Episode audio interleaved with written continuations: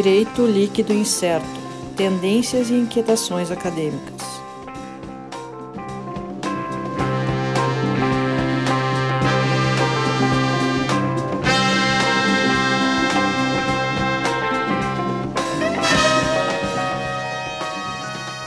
Olá, pessoal. Então, começando, começando mais um episódio do DLI Podcast, Direito Líquido Incerto. E hoje a gente tem um, um especial de fim de ano. É, a gente tem uma gravação toda especial que foi feita no sexto simpósio de Direito e Tecnologia, aqui na PUC, no dia 22 de novembro. A gente gravou uma, uma mesa redonda de debates com o pessoal, os mestrandos aqui da casa, né, aqui da PUC, e uma conversa bem bacana, com vários pontos de, pontos de vista, vocês podem poder conferir aí na gravação. Uh, já desculpando que eventualmente o áudio não esteja tão bom em função da, da, da forma como foi gravado, Sim, que vivo, né? foi um evento ao vivo. Uh, aberto, então pode ter alguma dificuldadezinha, algum som não ter ficado tão bom quanto em outras edições, mas o conteúdo está excelente e vale a pena ouvir. E aproveitando também aqui, né, a gente vai falar, um, a gente está pensando aqui e, e, e, vendo o que, que aconteceu esse ano na nossa ideia meio maluca, ideia do que o Alisson me trouxe inicialmente, o que, que tá a gente fazer um podcast assim, pô, mas a gente começou a e, e, e, enfrentando algumas dificuldades e começando de uma forma bem amadora, né, Alisson? Ah, quem quem ouve dos primeiros episódios ouve a diferença em termos de qualidade de som. Ainda bem que não tinha live, parece. Cada é. nós passando pelo É, e com o tempo a gente foi melhorando, é, espero, espero que tenhamos melhorado, né? É, e, e, e, realmente a gente acaba tendo um retorno, a gente vê ali a estatística e, e só resta agradecer o pessoal que ouve, uh, pessoal que, que acompanha. A gente tem um perfil no Twitter, não tem tantos seguidores assim, mas a gente vê algumas pessoas que retweetam com alguma frequência e repassam por seus contatos, então isso é sempre interessante. Era uma, era uma ideia que começou bem, bem sonhadora, bem lúdica mesmo, né? De pegar e levar para o público, para a comunidade em geral, aquilo que é feito dentro dentro de uma pesquisa, pesquisa acadêmica de direito, até para a gente compartilhar também um pouco. Né? É, e, e, e, de uma forma, a ideia também de fazer isso de uma forma sem tanta formalidade da Sim. pesquisa. Né? A gente sempre uh, tenta trazer aqui de uma forma mais suave, uma forma mais light, não tão amarrada àquela pesquisa científica, é, justamente para ter esse alcance um pouco maior, né? Para ter, para ser uma coisa agradável, para não ficar maçante, né? Então muitas vezes a gente trata de assuntos aqui diferentes e, e a gente sabe como é difícil tu ver um, tu ouvir uma pesquisa, um, uma questão de, de, pesquisa assim, quando é muito técnica, uh, se tu não é do meio, se tu não conhece bem o assunto, tu acaba perdendo um pouco. A gente tenta fazer de uma forma mais tranquila, que, que, que seja agradável de ouvir, até uh, ah, ah, para quem é. Claro que pelo, pela ideia é muito mais focado para a área do direito, né? Não tem como escapar disso. Mas alguns episódios, mesmo para quem não é da área do direito, me parece que é bem agradável de ouvir, né? E quem é do direito também, a gente tem tantas especialidades, né? Tem pessoal do da área trabalhista, uh, os processualistas, e a gente consegue trazer esse diálogo de uma forma mais tranquila. Então acabou sendo um projeto que se consolidou uma ideia que a gente materializou, eu, o Sérgio, o Sandro, e que a gente vai seguir né, para frente na, na temporada 2, 2020, se Deus quiser. Algumas novidades que o nosso público vai ter conhecimento logo que começar a temporada. Temos novidades? Eu não sei ainda. Vamos, vamos, vamos ter? Ah, tá. Não, tu já está planejando alguma é, coisa? É o que sério, cara. Nós temos que tentar dominar o mundo da noite. Não, não, não funciona isso daí. Então, o nosso agradecimento ao público que acompanhou nós durante esse ano vai ser esse episódio, que é bem legal, em formato um pouco diferente, ele é um pouco mais extenso, mas é muito legal. Uma experiência bem bacana para gravar também, diferente, né? Uhum. E. Usando como mestre cerimônia, talentos, né? Vai ser legal, vai ser legal. Então tá, muito obrigado pessoal. Fiquem aí então com esse essa mesa redonda do sexto simpósio de Direito e Tecnologia que a gente gravou. Aproveitem bem e boas festas, bom final de ano. Nos falamos em 2020 com mais episódios do podcast. Até mais. Até. Bom dia, bom dia a todos. Uh, então vamos dar início a esse formato. Uh, inicialmente fazer algumas considerações rápidas à proposta da professora Denise da gente unir o nosso trabalho do podcast que eu, o Alisson e o Sérgio conduzimos com uh, os debates aqui desse evento e a gente encampou a ideia para fazer um, uma coisa assim um pouco até arriscada né, dentro da, da, nossa, da nossa ideia. Vamos ver como é que sai, espero que fique bom. Né? Uh, então, esse debate de hoje, esse talk show, a ideia é termos um pouco da visão uh, dos alunos aqui do programa, né, mestrandos e doutorandos que, estão atuando, uh, em relação a, a direito do trabalho, tecnologia e o futuro. O que, que vem a partir da, da aplicação de tecnologia para a nossa uh, vida aqui, para o nosso estudo.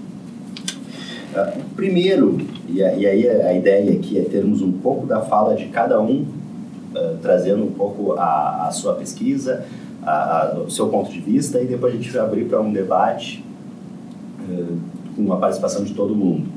Né? Primeiro, até gostaria assim, de, de, iniciar com o Jonathan Teixeira de Souza. Está uh, aqui sobre a transformação da sociedade. Né? Antes da gente falar em trabalho, a gente tem que falar, na, antes mesmo da, do trabalho, a sociedade se transformando. Então, eu queria que o Jonathan trouxesse um pouco a visão dele em relação a isso para a gente introduzir aqui essa, essa conversa. Jonathan. Bom dia, Sandro. Bom dia aos presentes. Primeiro, primeiramente, gostaria de agradecer o Sandro, o Alisson, a Cíntia e a professora Denise Fincato que nos proporciona esse debate, uh, os colegas do mestrado e quem nos escuta pela, pelo Spotify. Uh, tem uma frase que é atribuída a Heródoto, né, que diz que para a gente compreender o presente é importante conhecer o passado, inclusive para poder ter uma, uma expectativa de como será o futuro. E com base nisso aí eu, eu fiz um, um, estudo sobre o trabalho e a transformação da sociedade através do trabalho. O trabalho, na forma como a gente vê hoje, o trabalho organizado, uh, a história nos remonta a 8.500, 9.500 anos atrás, em que quando o homem deixou de ser um Homo sapiens, né, deixou de ser um coletor e começou a se preocupar com o futuro. Como é que ele ia se manter? Então ele começou a, a, a trabalhar a terra, começou a domesticar, a domesticou animais e domesticou plantas para poder, uh, com isso, ter uma, uma precaução quanto à sua, sua própria manutenção e a sua, a sua existência e perpetuação. Isso tudo gerou uma uma acumulação das pessoas, a concentração de pessoas em aldeias, em, em, depois mais tarde em cidades, estados, e é o que a gente chama de, da sociedade agrícola. Né? A revolução agrícola criou esse tipo de sociedade que perdurou por milênios. Né? Isso aí, então essa forma de, de, de, de regulação, quando surgiu o patriarcado, famílias, toda essa organização humana, ela foi de, como eu disse, de 9.500 anos até a criação do Estado moderno, que é o que a gente conhece hoje. Isso durou até 1760, quando o homem conseguiu reunir um, um, um obter a partir da, da do, do, fogo e da água, que eram dois elementos que ele já utilizava ah, durante todo esse período, e a partir disso conseguiu converter a energia e criar a máquina a vapor. Com isso, a máquina se tornou utilizou em grande parte o lugar dos animais e passou a ser o facilitador do trabalho humano. Isso tudo gerou também uh, grandes alterações sociais porque o mundo antes ele era muito uh, predominantemente rural, as concentrações, os burgos, as cidades, aldeias que tinham eram, eram muito pequenas e, e isso gerou uma concentração, gerou a urbanização das, da, da, da, da Europa, pelo menos ali onde predominou isso e reorganizou o espaço físico. Né? Então, os, tra os trabalhos que antes eram uh, muito artesanais ou rurais passaram a ser nas cidades. Uh, isso passou a incluir a mulher que antes desenvolvia uh, atividades eminentemente domésticas, passaram a trabalhar nas fábricas. Isso separou o trabalho masculino do feminino, continuou existindo essa diferenciação, isso até 1840. E o trabalho deixou de ter aquela, aquele viés, aquela visão bíblica que se tinha como uma pena, vem aquela discussão etimológica da palavra tripalium, trabalho, e passou a ser sinônimo de ambição de realização do ser humano. Uh, isso a partir de 1850 até 1945 a gente tem o que se chama de, da segunda revolução industrial. Ela decorre da utilização do, da energia elétrica. Tá? Isso aí a, a, ampliou, posso dizer que aumentou ainda mais a concentração de, de, de trabalhadores nas cidades. Isso gerou também uma especialização dos trabalhadores, eles passaram a ser profissionais, começaram a se identificar em classes e nesse período se destaca também o surgimento do direito do trabalho como a gente conhece hoje. Como vai em 1945, então surgiram as primeiras uh, organizações de, de, as ligas que a gente chama de operário no Brasil, especialmente em 1872, a Liga Operária de Socorros Mútuos, que eles faziam uma, uma tinham uma atuação assistencial, depois a Liga da Resistência dos Trabalhadores em Madeira, por fim, na década de 30 no Brasil, a, a atuação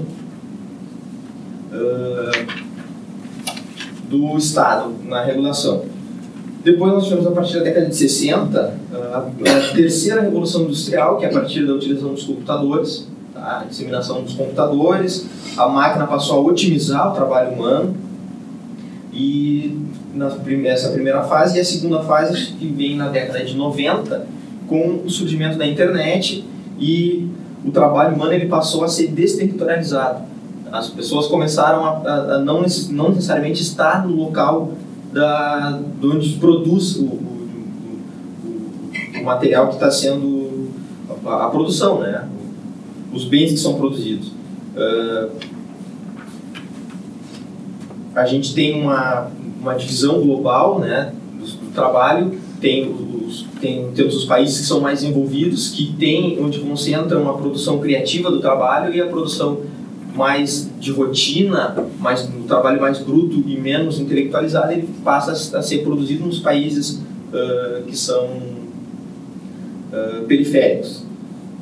E atualmente a gente vive hoje o que se chama da quarta revolução industrial, em que a, a, o trabalho passa a ser através uh, de plataformas digitais. A gente tem a, a que eu posso chamar de, de diluição da subordinação do trabalhador. Não existe mais aquela subordinação integral, se discute ainda como é que, que, que ocorre, como é que o, o, trabalhador se submete ao empregador, se de fato ele tem uh, que seguir aquelas as, as regras como se estabelecem, uh, estabeleciam lá nos primórdios da Revolução Industrial. E temos um, empregado que ele passa a ser o empreendedor de si mesmo. Então, uh, em contrariedade ou em justaposição à, à, norma, às regras anteriores do trabalho. E, por fim, que se prevê uh, daqui para frente seria uma sociedade de transparência, onde através de dados a gente consegue predizer as, atividades, as atividades dos, das, das, das, pessoas e se, se, se imagina como será as, como, serão, como será o trabalho do futuro, como, serão as, como será a organização social do futuro. Ah, então, eu agradeço a, a oportunidade e passo a palavra, devolvo para o Sandro.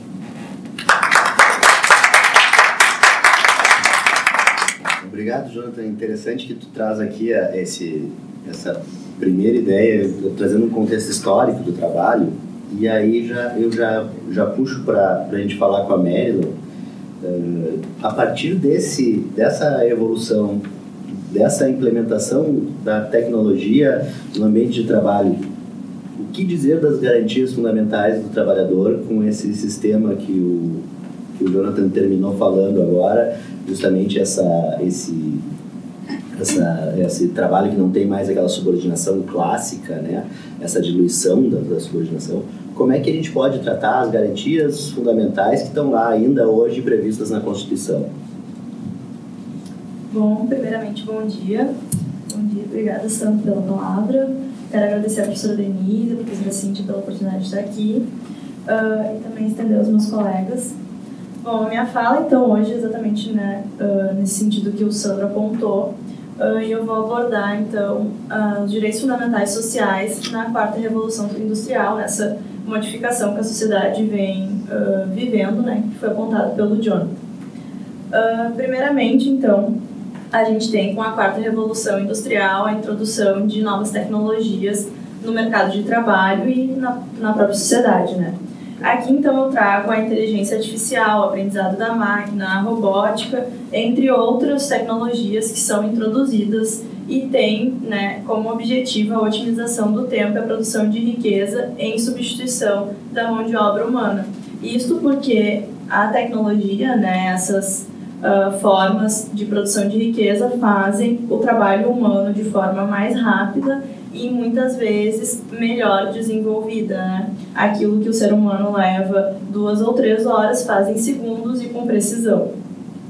Uh, mas uh, a Constituição Federal, desde 88, traz no artigo 7 inciso 27, o direito fundamental à proteção em face à automação. E isso, então, seria um contraponto a essa substituição do trabalho tecnológico. Desde 88, então, o Constituinte, né, o Poder Ordinário Constituinte, tem o escopo de proteger essa substituição do, uh, do homem pela tecnologia em razão das consequências sociais negativas que a substituição do trabalho traz. Aqui eu trago duas, né, que seriam então o desemprego e o aumento da violência em decorrência da falta, uh, da escassez dos meios de subsistência para a população. Então, uh, no mesmo sentido do artigo 7, inciso 27, que é a proteção em face da automação, a gente tem o princípio do valor social do trabalho, que ele também é fundamento do Estado Democrático de Direito e está estabelecido ao lado da livre iniciativa no artigo 170 da Constituição, no artigo uh, 1 inciso 4 se não me falha a memória agora. Tá? E também tem o escopo de garantir ao trabalhador que o trabalho dele tenha mais valor agregado do que a mera produção e geração de riqueza, que ele não seja visto como mercadoria. E aqui eu até cito Bauman, né, que há muito já uh, trazia essa ideia de trabalho e mercadoria, então a gente precisa que o trabalho dignifique a pessoa e traga uh, mais valor agregado para que o ser humano ele se introduza em sociedade, né, sinta-se pertencente a uma comunidade, além de se sentir útil e também de poder prover, né, ah, subsistir e arcar com seus uh, compromissos financeiros, né. Uh, então aqui eu trago esse contraponto entre os direitos fundamentais sociais e a inserção das novas tecnologias no mercado de trabalho. A gente tem uma constituição uh, que garante, né, o trabalho uh, pela proteção em face da automação e valor social do trabalho, e ao mesmo tempo a gente tem a quarta revolução uh, industrial, que tem essa característica disruptiva, né, de quebrar então essa relação que o Jonathan trouxe a evolução, que era o trabalhador né, subordinado, uh, assalariado, e a relação empregatícia, que foi a evolução. Então vem a quarta revolução industrial e quebra isso, trazendo né, o, o trabalhador auto, uh, autogerido, né? Isso causa para nós a substituição da mão de obra. Uh, parece um pouco fantasioso essa questão por até abordar, mas isso também foi apontado na segunda revolução industrial de que teria substituição e não houve esse uh, não houve um caos social. Mas aqui então eu trago dois exemplos para deixar claro que a quarta revolução industrial ela é completamente diferente das revoluções anteriores, porque ela é ampla, então ela acontece em todos os segmentos, ela é profunda e veloz. Então aqui a gente tem a Amazon, que é bem conhecida, acredito que seja de conhecimento de todos. A Amazon então já automatizou o departamento, o centro de distribuição dela, e hoje conta com apenas os funcionários que são os repositores. O restante do centro de distribuição uh, é ocupado por robôs, né, que escolhem então as mercadorias dos pedidos, passam para esteiras, que são né, máquinas, que levam então esses produtos até os repositores que uh, continuam o serviço. Aí então a gente já consegue perceber que inúmeros trabalhos foram substituídos de fato. Aí, aproximando essa realidade, a nossa realidade, eu trago então o exemplo do Brasil. Aqui no Brasil a gente tem um supermercado, ele é denominado um mercado, mas ele aproxima-se a uma loja de conveniência ainda hoje, que é o Zait. O Zait foi criado em Vitória e a segunda filial dele está em São Paulo. Uh, o Zait se denomina um mercado 100% automatizado, ainda que tenha um funcionário. Ele funciona por aplicativo, tá? Então a gente baixa o aplicativo e aí ele faz o nosso reconhecimento facial na porta do estabelecimento e aí quando ele reconhece a face, então ele abre uma porta, tu entra no estabelecimento e pode começar a fazer suas compras. Ali tem todos os produtos, inclusive tem um micro-ondas para a gente poder aquecer a comida que for querer levar. Após a realização da compra, a gente simplesmente sai da loja. Ao sair, o site reconhece pelo aplicativo o peso do produto e já debita do cartão de crédito inserido no aplicativo quando do cadastro o valor da compra. Então a gente não precisa nem tirar o cartão de crédito da bolsa ou da carteira para fazer o pagamento. Então aqui fica mais uma vez claro que diversos postos de trabalho foram substituídos pela tecnologia e o site hoje conta apenas com um funcionário que trabalha de segunda a sexta em horário comercial. E o site funciona 24 horas por dia, 7 dias por semana. E aí também aqui a gente destaca mais uma das características da quarta revolução industrial, que é o funcionamento e a fluidez das atividades em tempo integral. Uh, com isso, então, eu deixo demonstrado e evidente que os direitos fundamentais sociais eles uh, estão sim sendo deixados de lado, não estão sendo observados pelas empresas, pelo Estado uh, nessa transformação, quando deveriam ser a primeira coisa a ser respeitada e estabelecida como ditame social. Uh, se os direitos fundamentais sociais não forem uh, levados em conta nessa transformação, a gente vai ter o caos social, que é o que a gente não quer. A gente precisa, então, que estados, uh, e as empresas e os sindicatos, como já apontado pela professora Denise em diversas palestras e também em sala de aula, uh, unam-se né, e pratiquem políticas e políticas públicas de recapacitação e adaptação da população, né, em especial aqui a população trabalhadora, para que a gente não tenha essas consequências negativas e tenha então o trabalho do homem com a máquina e não homem versus máquina, homem versus tecnologia, porque não é o que a gente quer. Eu não estou aqui refutando a automação ou a tecnologia, sua introdução em sociedade. Só apenas estou lembrando a importância das garantias fundamentais que a gente tem na Constituição desde 88 uh, e a necessidade que a gente tem de fazer com que elas sejam aplicadas e efetivadas em sociedade para que a gente tenha um patamar mínimo social, né? Então aqui eu agradeço a oportunidade novamente, né? Uh, fico à disposição para questionamentos e o nosso posterior debate. Obrigada.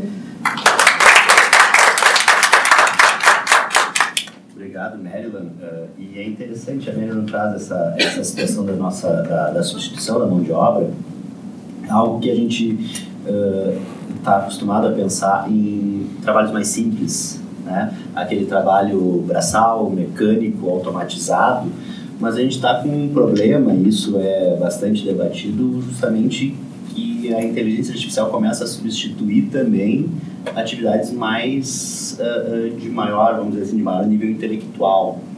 Então eu já convido a Amália, então, para falar um pouco, uh, principalmente, vamos falar aqui entre nós, já que estamos aqui, grande maioria advogados, se não todos, né? Uh, como é que fica a, a essa tecnologia e a nossa profissão, que está mudando bastante. Né? Ah, bom dia, obrigada Sandro. Faço aqui meus agradecimentos protocolares para já poder iniciar minha fala.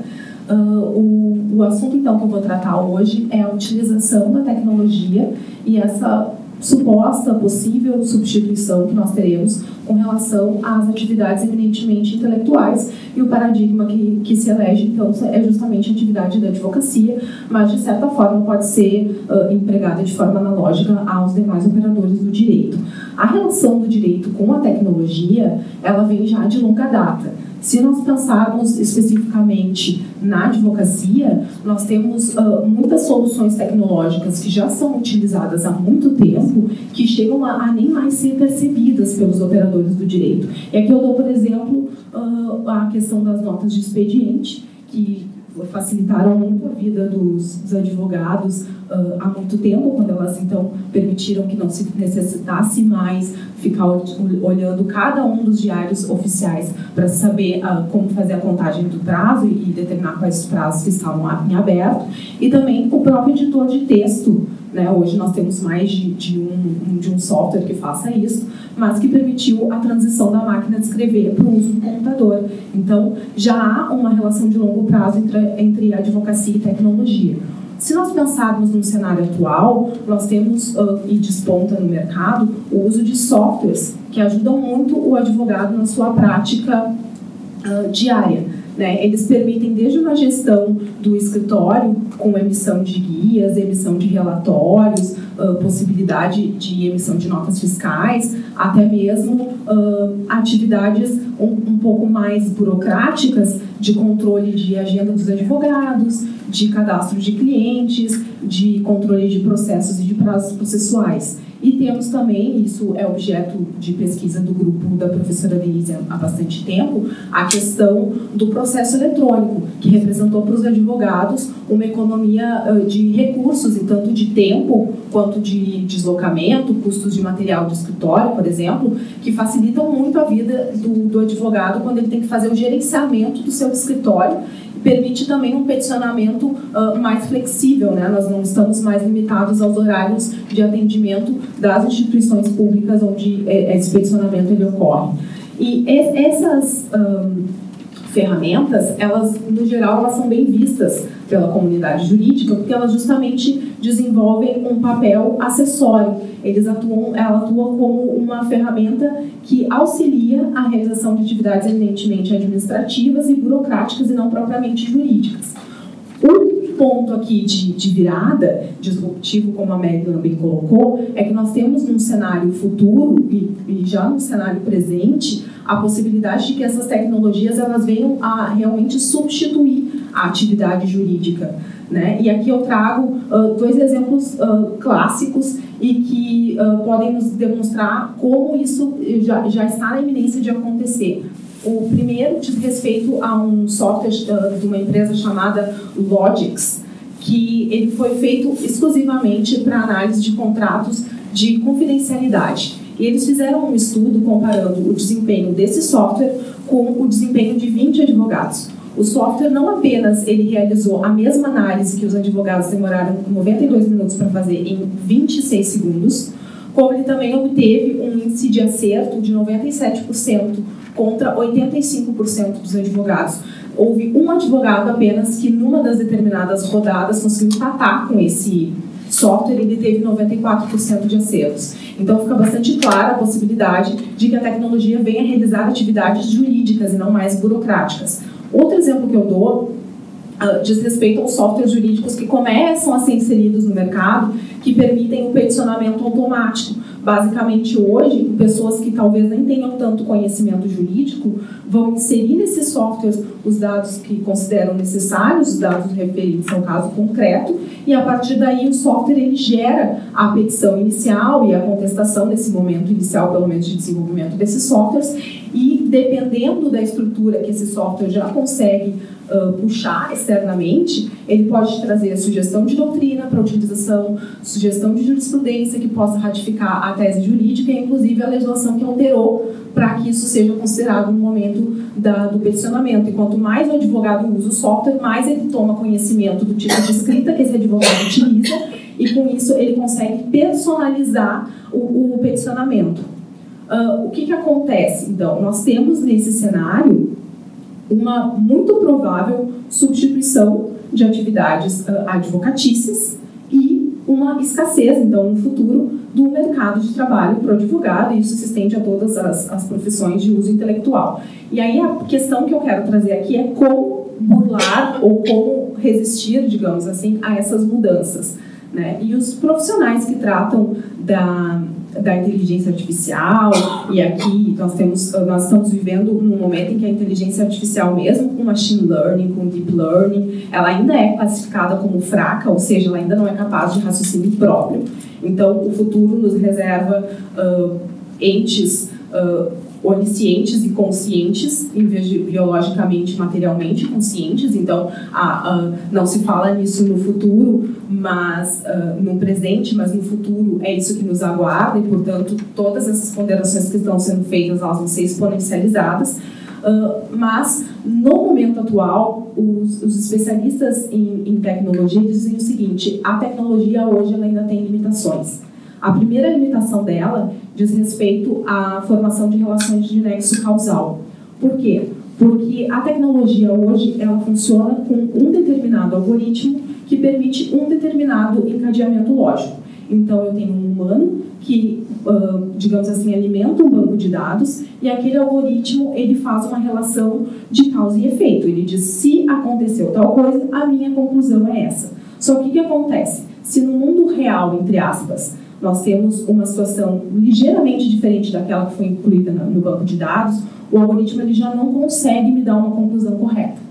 E isso acaba gerando diversos desvirtuamentos. Nós temos, inclusive, exemplos de máquinas que se tornaram racistas e antissemitas depois de conviver com humanos em, em plataformas e redes sociais.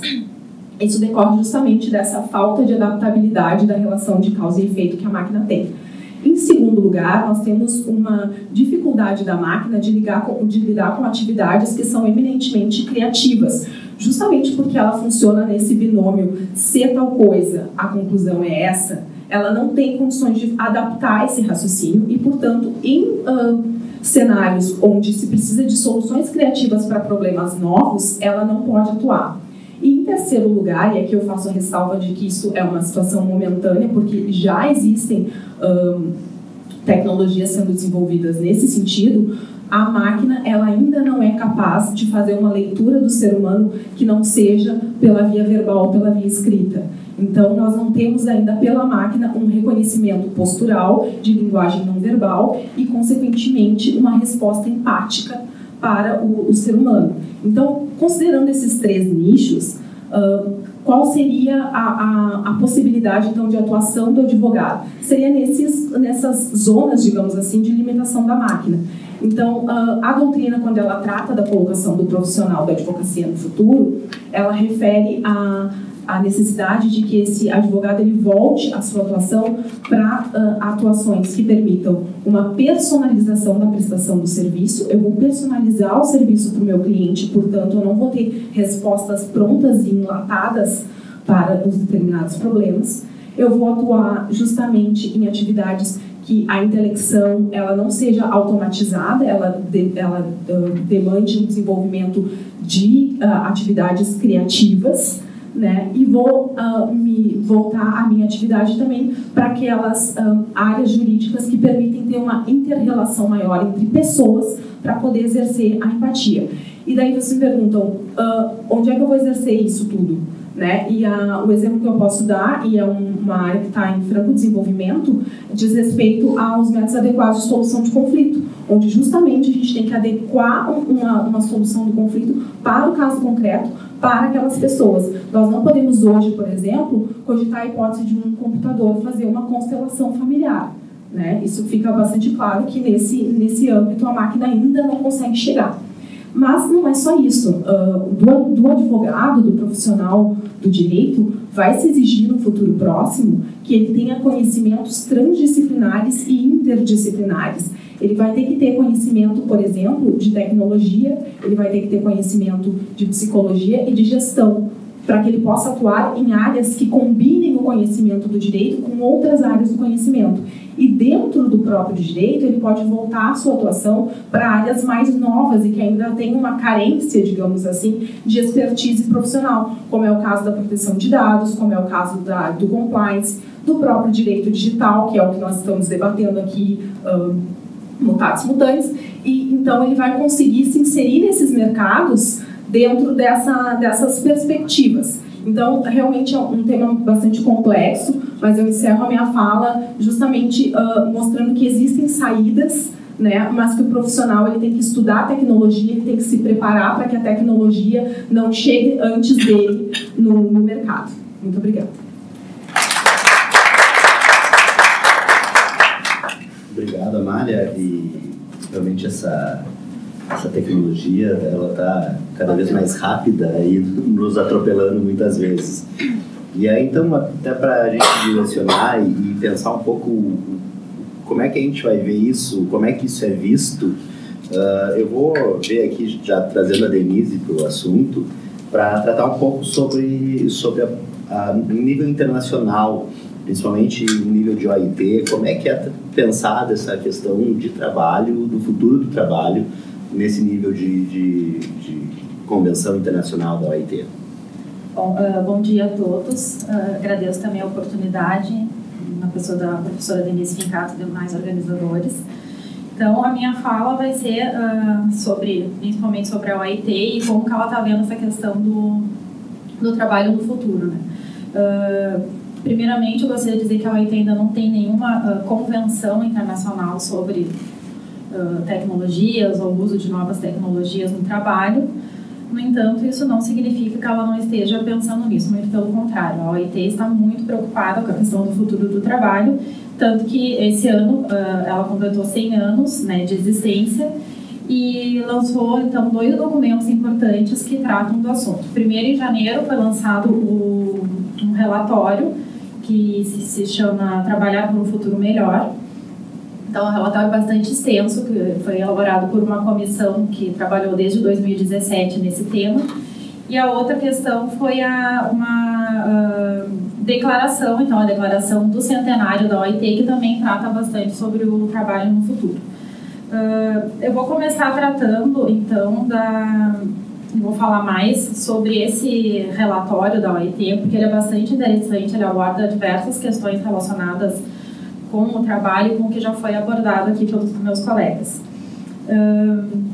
Esse relatório, então, ele trata de uh, apresentar a urgência das mudanças que o mundo do trabalho enfrenta uh, e ideias de como gerir e aproveitar essas transformações. Ele não uh, trata, assim, de negar a existência das tecnologias, muito pelo contrário, de aproveitar e como fazer com que o trabalho seja, então, incluído e faça parte dessas novas tecnologias. Um, a OIT, então, uh, ela propõe que uh, os modelos empresariais que têm essas novas tecnologias, uh, eles sejam centrados no ser humano. E esse é um ponto bastante importante. Assim, a OIT sempre trata de destacar o ser humano como centro de toda a existência de todo... Então, é como a professora Denise sempre fala, o trabalho é um, uma atividade humana. Então, uh, e a OIT destaca bastante isso, né? Então, uh, eles, eu vou destacar aqui, uh, eles tratam de três principais eixos que seriam os pilares de ação para o, para o crescimento, a igualdade e sustentabilidade no, no trabalho. O primeiro seria aumentar os investimentos nas capacidades das pessoas, ou seja, treinamento, né? não tem como as pessoas evoluírem e saberem usar a tecnologia se não houver uh, esse tipo de, de capacitação. Então, eles uh, destacam o direito universal a uma aprendizagem ao longo da vida, que significa que não é só aprendizagem na infância e na adolescência na escola, mas sim treinar as pessoas até o fim da sua vida, até a aposentadoria. Quando a pessoa já tiver mais 50, 60, 70 anos e estiver trabalhando, ela necessita de capacitação uh, aumentar os investimentos nas instituições, nas políticas e nas estratégias que apoiarão as pessoas durante as transições do futuro do trabalho. Também é investir nas empresas e nas instituições que fazem essa capacitação, né, para que possam dar o, o retorno para os seus empregados. Uh, implementar uma agenda transformadora e mensurável para a igualdade de gênero esse é outro ponto que a OIT destaca bastante, a questão da igualdade de gênero, né? Porque uh, é um dos, um seus objetivos também é uh, a igualdade entre homens e mulheres, que uh, se a gente for analisar num panorama mais global, ainda é muito desigual. É bastante desigual no Brasil, mas no mundo todo tem países que ainda é muito pior. Uh, e, o, e, o, último item desse, dessa questão da capacitação é oferecer proteção social universal desde o nascimento até a velhice. Então, é a questão da seguridade social, da, da aposentadoria, das, dos, das licenças, né, de, de ter mesmo isso uh, fortalecido nos países. A gente tem que lembrar que uh, aqui no Brasil até o nosso sistema de seguridade social é bastante bom, ele abrange toda a população, mas não é assim em todo mundo, né? Então a OIT está estimulando isso, que isso aconteça uh, no mundo inteiro. Uh, o segundo item, então, seria aumentar o investimento nas instituições do trabalho. Uh, fortalecer e revitalizar essas instituições, desde a regulamentação de contratos coletivos, sistemas de inspeção do trabalho e etc. Então, o primeiro item que eles trazem é estabelecer uma garantia laboral universal, que seria, então, questão de salário mínimo, tempo máximo de trabalho, aqueles estándares universais que a gente já conhece, que também, né, ah, aqui no Brasil já são bons, já são constitucionalizados, mas não são em todos os países que isso acontece. Um outro, um outro item que eles trazem, que eu achei bem interessante, é ampliar a soberania sobre o tempo. Seria a relação de tempo e trabalho tempo pessoal e tempo de trabalho que hoje em dia está muito mesclado, né? A pessoa já não tem uma limitação, às vezes trabalha em casa, não sabe o que é tempo de trabalho, o que é tempo de, de lazer ou tempo pessoal, então de ter uma um treinamento, uma qualificação também nesse sentido, da pessoa entender o que é o seu tempo de lazer, o tempo de trabalho e também nas empresas, de que não exijam uh, do trabalhador que ele esteja uh, presente ou trabalhando no tempo que seria o seu descanso, né? Uh, o terceiro item, então, seria assegurar a representação coletiva de trabalhadores e empregadores. Então, é a questão de negociação coletiva, representação sindical, que também tem diversos, uh, diversos desafios aí né, nessa questão. Acho que o professor Gilberto vai falar sobre isso depois, né? Uh, acho que vai ser bem interessante, porque sindicatos, eles têm que se renovar do jeito que está, não tem como, né? Não tem como seguir. Então, também é uma questão que a OIT está uh, destacando. E, por último, aqui eles colocam potenciar e gerir a tecnologia a favor do trabalho digno. E aqui eles uh, destacam a questão de centrar no ser humano e de que a, que a última decisão seja sempre do ser humano. Se utilize uh, inteligência artificial, tudo, né, não tem como não aderir a essa tecnologia, mas que a última palavra, a última decisão seja do ser humano. E também eles destacam a questão da proteção de dados, né, que uh, no trabalho a gente tem essas questões também de dados sensíveis, né, de, então uh, a OIT estimula e incentiva que haja a proteção de dados. Eles falam também de uma regulação uh, universal, digamos, para o trabalho em plataformas, que é uma coisa que também tem se falar na regulamentação, né, mas Como fazer uma regulação universal, sinceramente não vejo como, é uma ideia, mas uh, não não está assim muito especificado ainda de como isso poderia ser feito. E por último, então, o terceiro pilar dessa desse, desse documento do futuro do trabalho seria aumentar o investimento no trabalho digno e sustentável. Aqui eles se alinham com aquela agenda 2030 das Nações Unidas para o Desenvolvimento Sustentável e eles colocam, então, como uh, principais itens os incentivos, a uh, incentivos para promover investimentos em áreas chaves para o trabalho digno e sustentável e rever as estruturas de incentivo às empresas a favor de abordagens de investimento mais no longo prazo. Uh, bem, então, desse documento, esses são os, os destaques que eu gostaria de fazer. Uh, essa Agenda 2030 da ONU também, ela, também tem como centro a proteção do, do ser humano e o desenvolvimento. Uh, também trata de recapacitação, elas, elas estão bem alinhadas, assim, a ONU e a OIT nesses, nesses documentos. Uh, a, a própria declaração do centenário também ela trata de retomar os direitos fundamentais e os direitos que estão estabelecidos na Constituição da OIT, que a não falou, né, os direitos fundamentais dos trabalhadores. Eles retomam tudo, todos esses, esses temas e colocam mais todas essas questões da tecnologia, né? Uma, uma declaração bem interessante, ela é até curtinha assim para ler, bem, bem legal.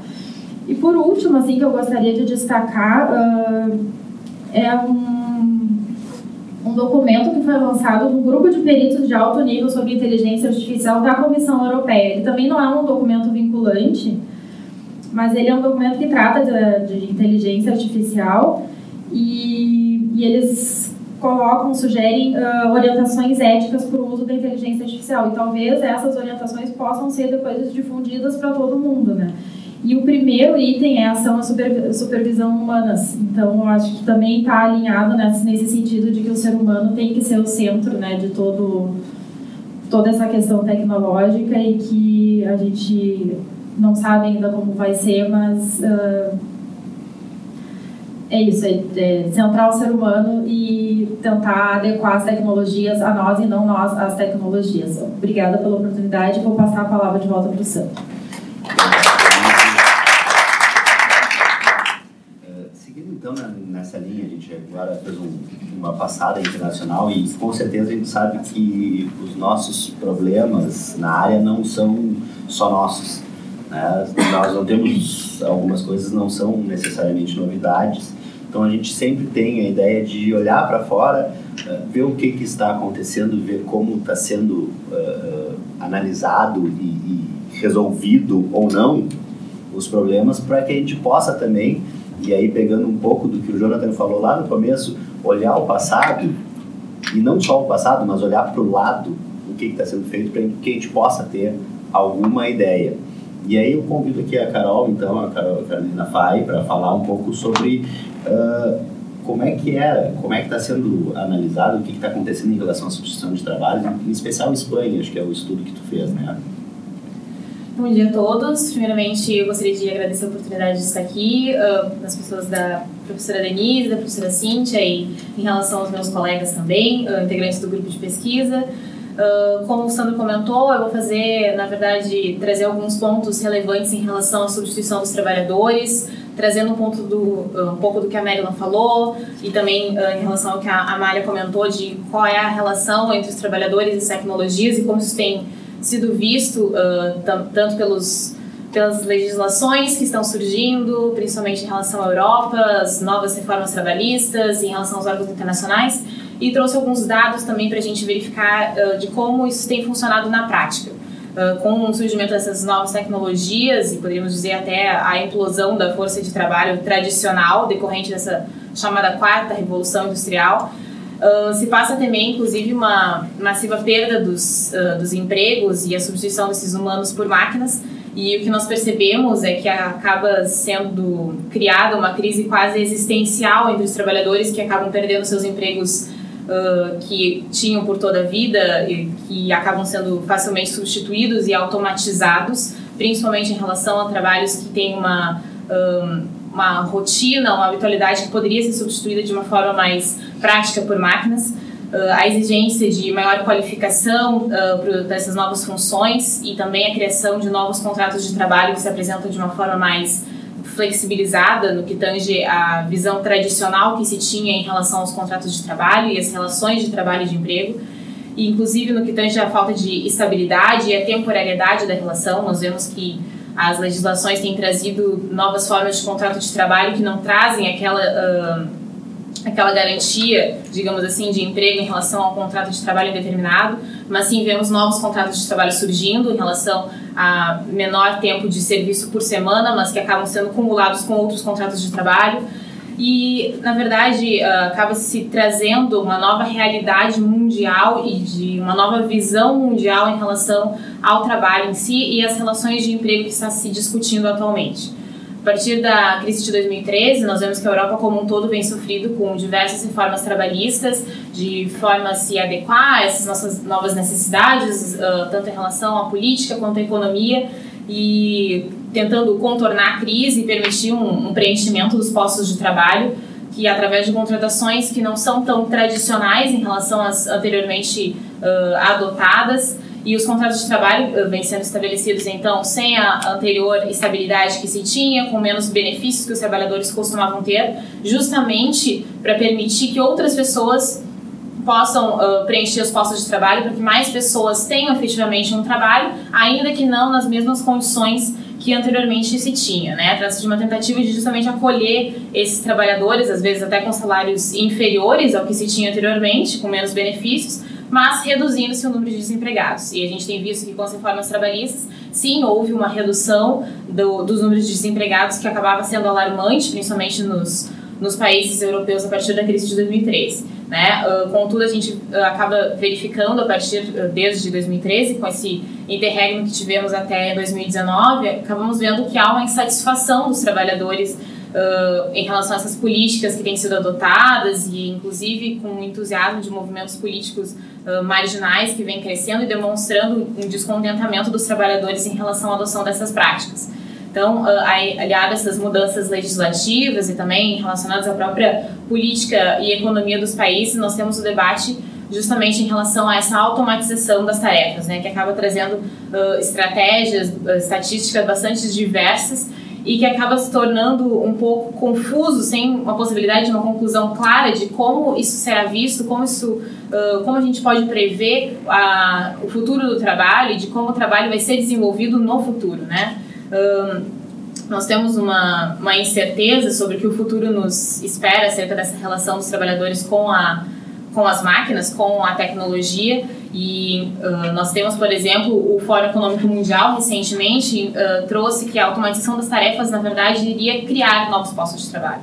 A ideia seria que uh, a automatização das tarefas criará 133 milhões de postos de trabalho na próxima década, frente aos 75 milhões de postos que seriam destruídos a partir da automatização de tarefas e da utilização de tecnologia de forma mais forte, digamos assim. Né? Uh, inclusive, o Fórum Econômico Mundial também noticiou que eles pretendem disseminar uh, de uma forma mais ampla a indústria 4.0 no Brasil, especialmente em relação às pequenas e médias empresas, através de parcerias e de incentivos nessas pequenas e médias empresas brasileiras.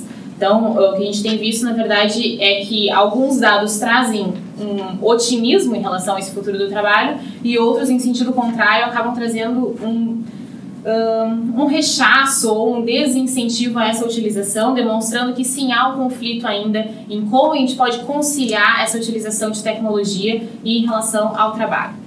Um, nós temos, por exemplo, dados de que se estima que as transformações motivadas pelas novas tecnologias vão ser muito aceleradas, principalmente entre 2018 e 2022, e que ao final desse período uh, se modificará a carga de trabalho que é distribuída em relação a trabalhadores, a máquinas, uh, e a tecnologia. Atualmente, nós temos 71% das horas de trabalho realizadas por humanos e 29% por máquinas, enquanto em 2022 se entende que a divisão será quase equitativa, com 58% dos trabalhos sendo feitos por humanos e 42% automatizados. Então, nós temos uma transformação radical em muito pouco tempo, justamente em razão dessa utilização da tecnologia das relações entre trabalhadores e máquinas. Também se confirmou por 83% das empresas que utilizam inteligência artificial que se pretende a criação de novos postos de trabalho, sobretudo em categorias mais altas, que eles uh, dizem, em relação à utilização da inteligência artificial como um método de redução de tempo, a que os empregados se dedicam a tarefas mais rotineiras e administrativas, isso poderia ser substituído facilmente por inteligência artificial, passando a focar então em atividades de maior valor, maior tecnicidade né? Postos de trabalho envolvendo a manutenção, criação e desenvolvimento de softwares uh, certamente surgirão, assim como novos perfis envolvendo analistas, cientistas de dados, desenvolvedores de software, assim como experts em comércio digital e mídias sociais.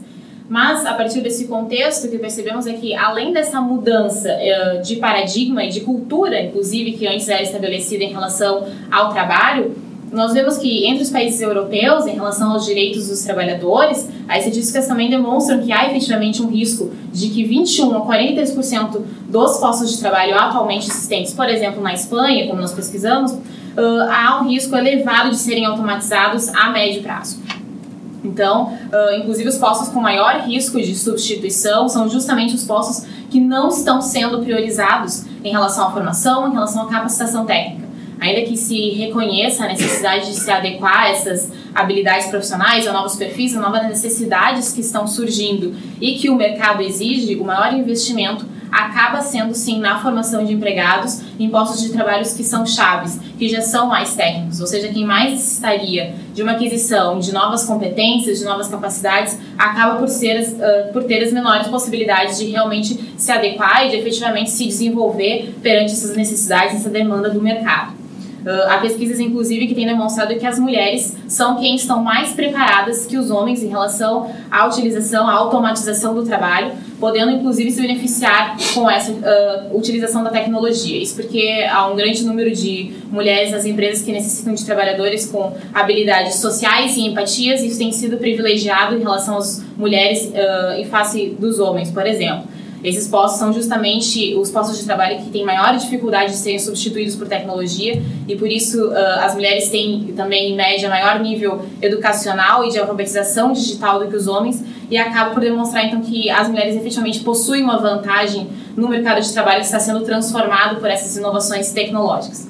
Uh, por fim, eu trago que, na verdade, uh, em relação à proteção do trabalhador em face da máquina, eu cito uma decisão recente, a vida na Espanha, que tem causado algumas repercussões, principalmente a partir do final de setembro desse ano, no sentido de que uma decisão que o magistrado entendeu pela impossibilidade de dispensa de uma trabalhadora que teria seu posto de trabalho substituído por máquinas. Uh, ele entendeu que essa automatização através de robôs, sob a única razão de uma maior celeridade, de redução de custos, não seria justificada. Né? A única razão, na verdade, seria aumentar a competitividade e isso acabaria levando a uma redução dos direitos dos trabalhadores para aumentar a liberdade da empresa e isso, se eu entender, não seria justificável para a substituição do posto de trabalho. Então a gente vê aqui, na verdade, uma grande instabilidade sobre como lidar com o que o futuro nos aguarda, mas especialmente com o que o presente está nos apresentando já diante dessas diversas possibilidades dessas necessidades de adaptação. E corroborando essas ideias, nós temos o próprio debate concernente à proteção de dados a partir da Lei Geral de Proteção de Dados que está sendo institucionalizada e de como as empresas irão adotar isso e qual a proteção dos trabalhadores em face dessas novas mudanças legislativas e também de cultura que se vem depreendendo a partir da relação do homem e da máquina. Obrigada.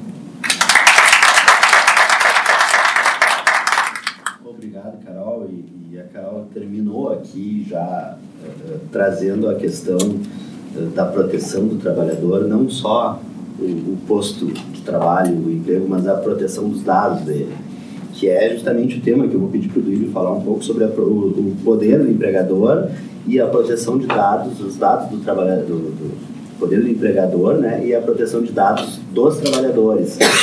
Pode nos dizer um pouco nessa nessa questão dos dados pessoais do, do empregado, do trabalhador, uh, como o, o, empregado, o empregador pode uh, atuar ou não, ou como deveria não atuar uh, no sentido de proteger esses dados do trabalhador. bom, muito obrigado, Sandro, muito obrigado a todos. bom dia a todos os presentes. espero que se sintam acolhidos aqui na, na nossa PUC um prazer tê-los todos aqui. É, também é um prazer ter a oportunidade de expor um pouco sobre a pesquisa que eu realizo aqui dentro dessa casa. E vou iniciar é, buscando um pouco o meu colega que, que iniciou, né, é, tentando dar uma, uma continuidade à manifestação que ele deu, seguindo na, na linha da quarta revolução industrial. Não não propriamente uma ideia de fecho aqui, apesar de eu ser o último a, a expor, até porque todos os temas aqui abordados eles não, não se esgotam, eles se ampliam, tem, tem muito ainda a ser dito, a, a ser pesquisado, e isso é muito bom, acho que isso traz grande satisfação pessoal a todos nós, e espero que tragam também aos que estão nos ouvindo.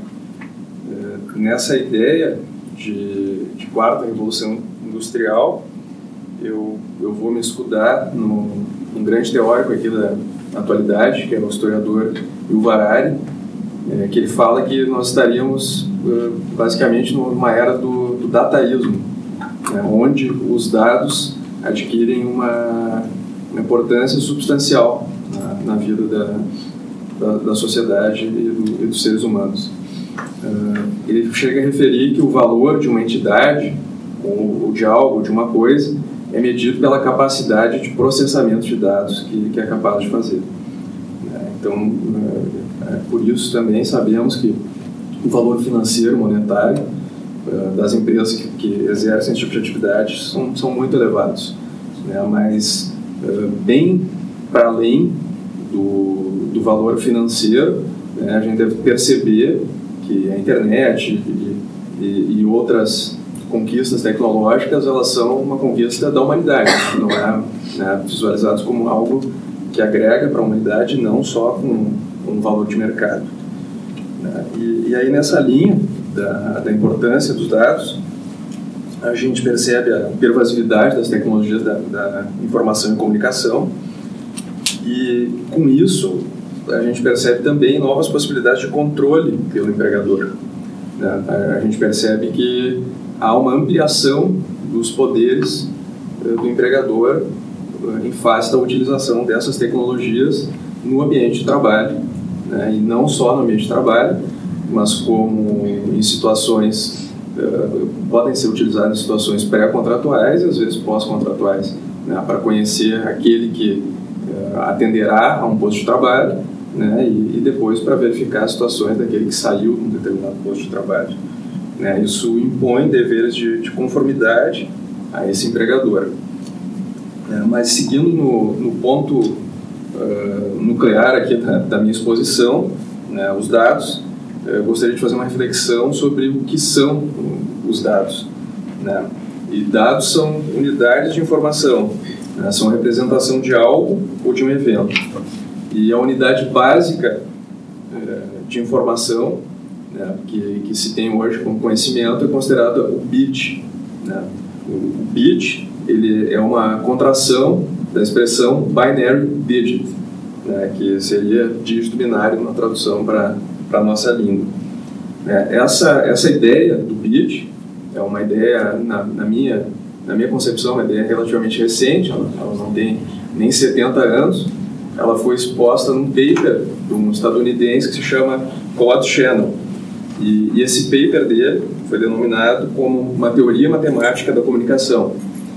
Né? A partir daí é que se tem a noção do próprio desenvolvimento das tecnologias da informação e comunicação. Né? Pois ele, nessa demonstração, de certa forma até brilhante, ele, ele faz referência né? que em um dígito a gente poderia ter um valor que é um sim ou não, um mais ou menos, um ligado ou desligado, um verdadeiro ou falso.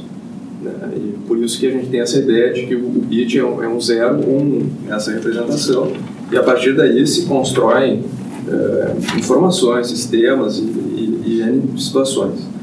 Né? Nessa ideia da, da transformação da, da, da, informação em dígito, né, a gente pode perceber que uh, os dados eles podem ser representados por palavras, imagens, sons, código genético e até a maneira de caminhar de alguém.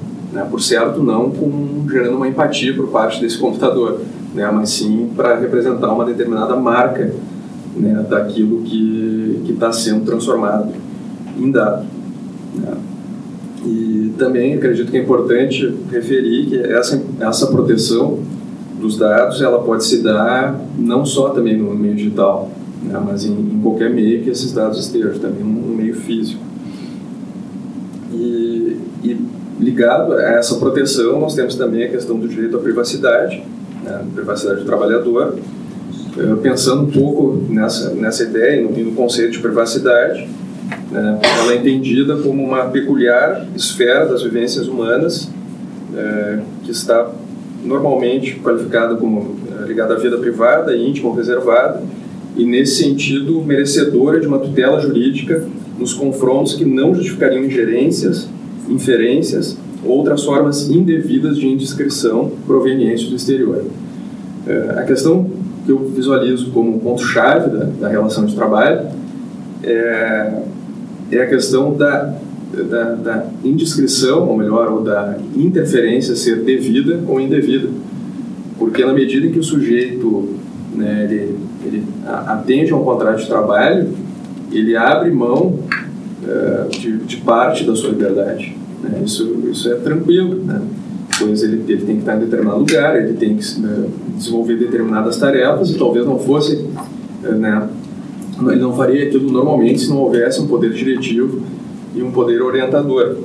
Né? Então, uh, se percebe que muitas das interferências na privacidade, ou melhor, não, não propriamente na privacidade, mas na, na, própria atuação do trabalhador, elas serão interferências que serão devidas, né? pois fazem parte do, do próprio contrato de trabalho.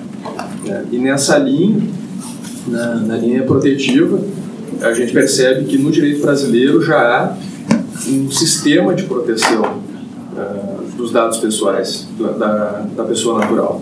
Né? Esse sistema hoje ficou muito fortalecido com o advento da Lei Geral de Proteção de Dados, como já foi referido aqui pela Carolina. Né? E outros colegas também fizeram referência. Uma lei muito importante né, que está no núcleo de, dessa proteção, mas não só. É, a gente já percebe que desde 88 a nossa Constituição já tinha uma preocupação com isso. Né? E se a gente for pensar numa visão sistêmica, né, a gente poderia considerar como direito à proteção de dados uh, como um, um, direito já presente entre as garantias, ainda que não expresso, embora já haja um projeto de lei para que esse venha a ser um, um, um direito também expresso dentre as garantias, né, no rol do, do artigo 5 então, dentro desse sistema, nós temos a, a, Lei de Acesso à Informação, o Marco Civil da Internet e, mais timidamente, a CLT. Né? Mas sempre lembrando que a Lei Geral de Proteção de Dados é uma lei geral, ela serve tanto para o ambiente laboral, como para o ambiente de educação, para questões de saúde. Né? E aí, a questão de, de proteção do, dos dados do empregado, né? essa, essa proteção ela, ela deve se, se revelar como um, um dever, um dever legal e constitucional do empregador em zelar pelos dados pessoais do, do empregado, uh, sempre tendo presente hoje essa ampliação do, dos poderes de monitoramento e de, e, e de controle da atividade que, que ele tem sobre os dados do, dos empregados.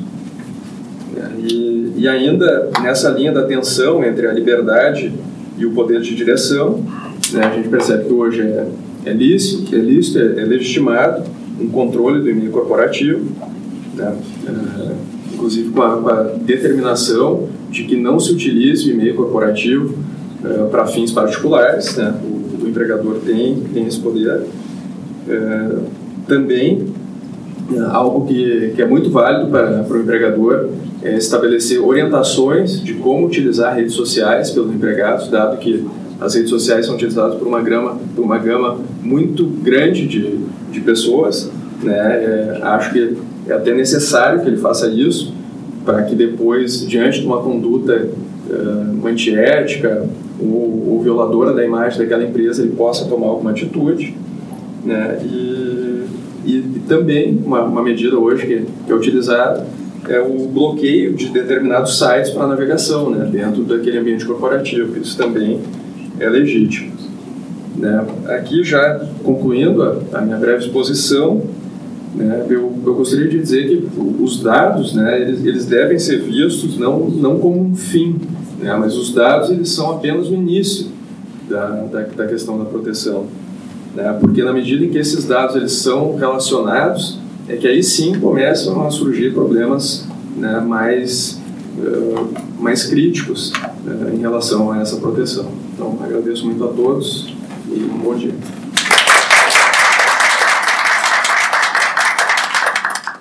Obrigado, Duílio. Então, agora, até a ideia é ter agora um debate, deixar mais aberto para a gente fazer essas manifestações e eu vou, vou provocar um pouco antes. Né? Uh, pegando um pouco do que cada um falou aqui, eu, eu fiquei uh, pensando quanto a nossa ideia de trabalho, a nossa relação de da pessoa com o trabalho, ela tem, em grande parte, às vezes até uh, componentes culturais, religiosos bastante fortes. E a gente evolui nisso, e, e quando se, se, se, pegar desde os primórdios, a, cada vez que era implantada uma nova tecnologia no trabalho, a ideia era reduzir a força humana utilizada. Então, quando os primeiros uh, agricultores fizeram usaram um carro de boi, eles começaram a diminuir o trabalho deles e ter mais horas para outras atividades. E aí, uh, quem é que falou que a Denise falou na questão da divisão de, de horas de trabalho dentro da OIT, da, daquela recomendação da OIT. Uh, e a gente pensa que a vida inteira a gente pensou que com mais tecnologia a gente iria trabalhar menos. E não parece que é o que está acontecendo atualmente. Então, a partir dessa provocação uh, do tempo, tempo de trabalho, tempo livre e o que, entrando numa questão uh, dentro da, da dignificação da pessoa pelo trabalho, qual trabalho? Né? O trabalho aquele obrigado, porque ela precisa para sobreviver, ou o trabalho que lhe dá prazer, que pode ser feito em outros horários. A partir dessas colocações, eu vou botar aí para vocês, fiquem à vontade para até para me contestar e me reclamar aquilo que eu estou colocando.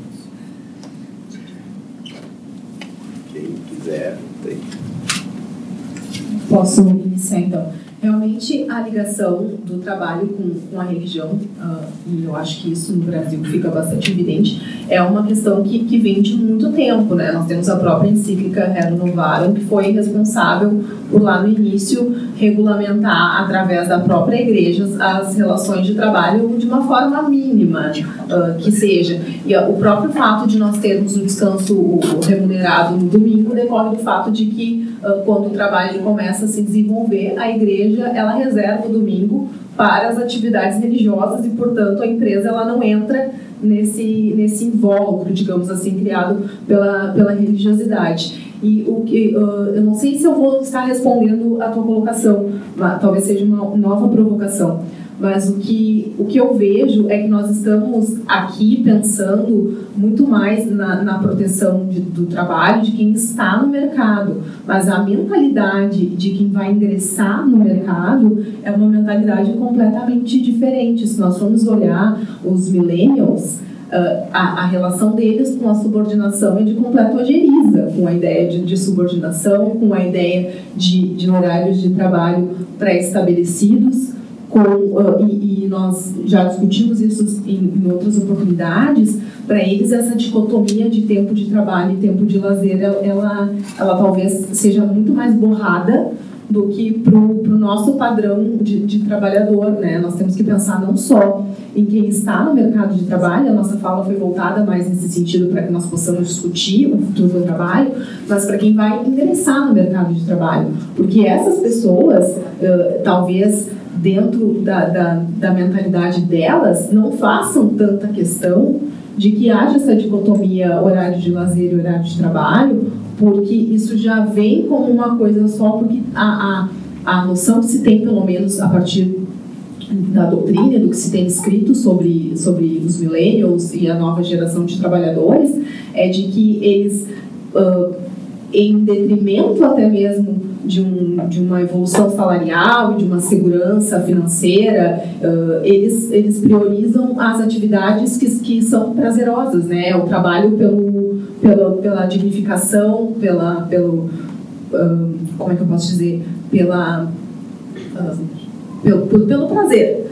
E, e, então eu não eu vejo que talvez para nós essa discussão ela seja ainda um, um, fator que precisa ser ponderado, mas eu não sei se lá na frente isso não vai ser completamente desconsiderado. Eu não sei até que ponto quem vai entrar no mercado de trabalho tem essa preocupação, porque ah, o que se vê em startups, por exemplo, é uma completa mistura de tempo de trabalho e de tempo de lazer, porque não é essa a prioridade, né?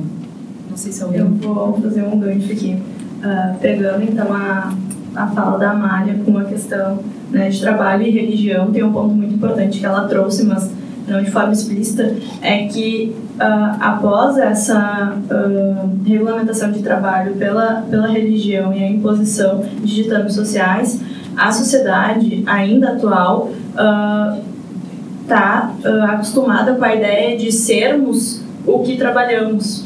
Nós só somos alguém pelo nosso trabalho. Então, a, a gente se identifica e se vê como pessoa humana através do nosso trabalho, através da nossa profissão. É, eu não respondo, eu sou Maryland de Deus Bittencourt, que tenho prazer em, em pensamento crítico, em pensamento analítico, e ler e extrair um pensamento crítico. Não, eu respondo, meu nome é Madeline de Deus Bittencourt, eu sou advogada, né, no, no momento, mas futuramente vou responder que, serei, que sou professora.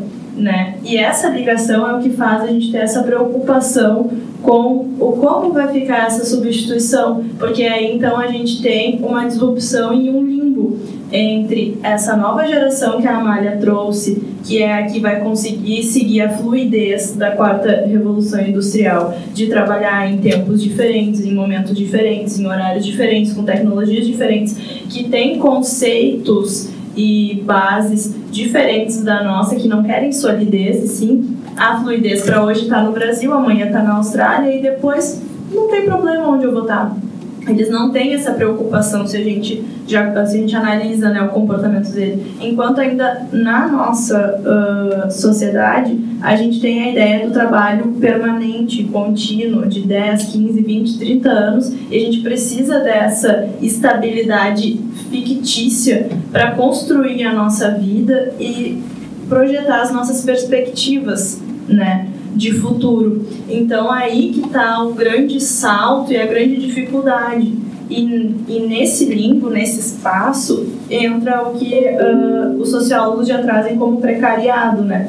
Que seriam então pessoas qualificadas, pessoas que têm plena capacidade e grandes habilidades de desenvolver uh, atividades remuneradas uh, bem qualificadas, mas que pela introdução da tecnologia e da demanda de novas habilidades não conseguem se inserir no mercado e ficam então nesse meio termo entre o trabalho como lazer e prazer, porque aquilo que sabe fazer não consegue fazer no mundo tecnológico, e o trabalho como uma forma de escravidão apenas, apenas para subsistência. E aí, então acho que eu trago mais um ponto para para a gente continuar debatendo. Então a gente responde com mais uma, né, mais uma dúvida e assim a gente segue nesse tema. Não sei se alguém mais quer. Eu gostaria de fazer um complemento também a, fala das colegas, que também foi um tema que a gente tem debatido bastante nas aulas. Uh, que é justamente em relação a esses debates que a gente tem uh, realizado em relação a direito à desconexão, a divisão entre trabalho e lazer. E será se que isso realmente será pertinente daqui a alguns anos, justamente como a Mália comentou em relação aos milênios, Uh, se tem muito mais um investimento em uh, se escolher uma profissão que efetivamente uh, lhe dê satisfação pessoal do que realmente as gerações anteriores haviam pensado de que aquela, aquele trabalho, aquele emprego lhe daria satisfação em relação à estabilidade, em relação à segurança financeira e hoje isso nem é mais a prioridade que se tem. Uh, se tem buscado muito mais satisfação pessoal de realmente trabalhar com o que se gosta, em razão dessa mistura que se tem em relação a tempo de trabalho e tempo de lazer. Nós temos uma dificuldade em estabelecer essa divisão, especialmente em razão da tecnologia. Parece que atualmente todo mundo está em sobreaviso pelo WhatsApp, sempre estamos disponíveis o tempo inteiro. E de que forma nós vamos avaliar esse tempo à disposição do empregador? Parece que esse conceito já não é mais uh, possível de utilização a partir dessas novas tecnologias e as próprias formas de conexão entre as pessoas em relação ao trabalho.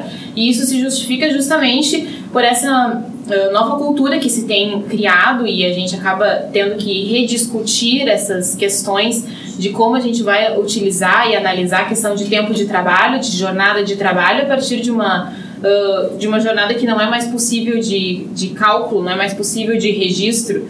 E a gente até percebe, por exemplo, em relação ao direito à desconexão, que enquanto algumas gerações anteriores, a nossa própria sociedade em geral tem essa preocupação de como nós vamos nos desconectar do trabalho, porque aparentemente isso está sempre presente em todos os momentos, eh, tanto tempo de lazer quanto o próprio tempo de trabalho. Mas será que os millennials realmente irão se preocupar com isso? Porque em razão dessa mistura entre lazer e trabalho, inclusive em relação, por exemplo, às startups, como a Malha comentou, uh, que já tentam aliar as duas coisas ao mesmo tempo, haverá ainda essa preocupação em relação ao direito à desconexão? Ou não haverá problema em estar sempre conectado, porque eu também conectarei o lazer junto ao meu período de trabalho? Então, na verdade, novamente trago uma nova provocação e nenhum, nenhuma solução, mas uh, trago algumas perspectivas em relação a debates atuais e futuros também em relação a essa mudança de paradigma que temos visto atualmente. Não sei se alguém tem mais uma provocação. Eu tenho uma, uma provocação. Oi? Tá, tá, tá, tá ouvindo bem, né? Uma provocação em relação ao que a gente falou aqui, eu acho que de certa forma perpassa todas as, as manifestações dos colegas. E o questionamento que eu queria fazer é da, da seguinte forma: uh, em relação ao trabalho jurídico, não só do advogado, mas do, dos juízes, uh, que a gente uh, que, que a gente pode perceber é que ele se, se equipara, de certo ponto, ao trabalho artístico, que na terceira revolução industrial, ali dos anos 50, 60, uh, se diz que se trocou o trabalho vivo pelo trabalho morto. O que isso quer dizer? O, o, o artista, o, o músico, o, ator, ele ele passou a, a, a ser uh, prescindível a presença dele no local. Tu quer ouvir uma música, tu deixa, tu tinha, antes tu tinha que ouvir onde, onde o, o artista estava se apresentando. a partir da década de 50 e 60, com o, com o cinema, com a televisão, com os discos, tu pôde assistir ao, ao sujeito sem ele estar presente ali. Tá? Tu, tu, podia ver pela TV, tu pode ouvir pelo rádio, pelo, por discos, etc. E aí o trabalho do advogado, eh, ele vai ele, a gente está percebendo que está tá sendo trocado da mesma forma o trabalho livre pelo trabalho morto. Tem uh, software que fazem petições, tem, assim como tem software que estão trabalhando que fazem decisões judiciais, etc. E aí a, a Mari abordou um, um ponto e a Denise tra trabalhou outro, uh, chegou, abordou outro. O trabalho do advogado, a tendência, ele será a, a ser um trabalho eminentemente artístico, em que ele, ele burila, ele, ele, ele vai lapidando o trabalho, ou ele vai ser um mero uh, fiscalizador do que o software vai produzir? Ou vai ser um pouco de cada um? Eu queria ver a opinião dos, colegas sobre isso. Até dentro dessa linha, já, já pensando não sei se a, acho que a Mérida falou, comentou alguma coisa sobre a, a corrida junto com as máquinas, uma coisa desse tipo. Uh, então tem, tem um livro até da área mais da economia, é Race Against the Machine. É bem interessante. O nome do autor eu não vou arriscar, porque o sobrenome é muito complicado, mas aí depois eu passo a referência certinha. Uh, e ali ele justamente, e ele cita o exemplo uh, do, do Deep Blue, acho que é o computador que faz o, foi o primeiro a derrotar um humano jogando xadrez, um, um humano, na verdade foi o Kasparov, né?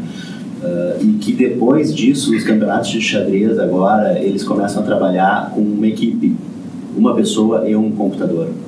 Porque o computador tem uma capacidade de processamento enorme, mas tem algumas coisas que precisa de um, de um sentimento, de um feeling que a pessoa ainda tem. Então hoje nos campeonatos de xadrez ali, o, o, os melhores são o conjunto homem e máquina. E aí ele vai para essa questão, e aí a, a, até se faz o trocadilho uh, do Rage Against the Machine, que é a, a, raiva contra a máquina, ele vai para o Race Against the Machine, a corrida contra a máquina, e ele termina trazendo a Race with the Machine, a corrida com a máquina. Né? Ele faz esse, essa, essa construção, é bem bacana, né? e entra nessa linha. De repente o advogado eh, quando esse, ontem mesmo eu vi uma demonstração de um software que vai trazer todas as teses e tal, mas vai faltar ali, porque eu já vi trabalhos de, de uh, feitos dessa forma, que muitas vezes quando tu sai do padrão do feijão com arroz, a contestação vem completamente perdida, não aborda um ponto específico. Então é necessário que tenha uma pessoa ainda, ainda não temos esse, essa evolução. Amália. Então, a, colocação que eu ia trazer é justamente quando tu falas da, da união do homem e da máquina, né?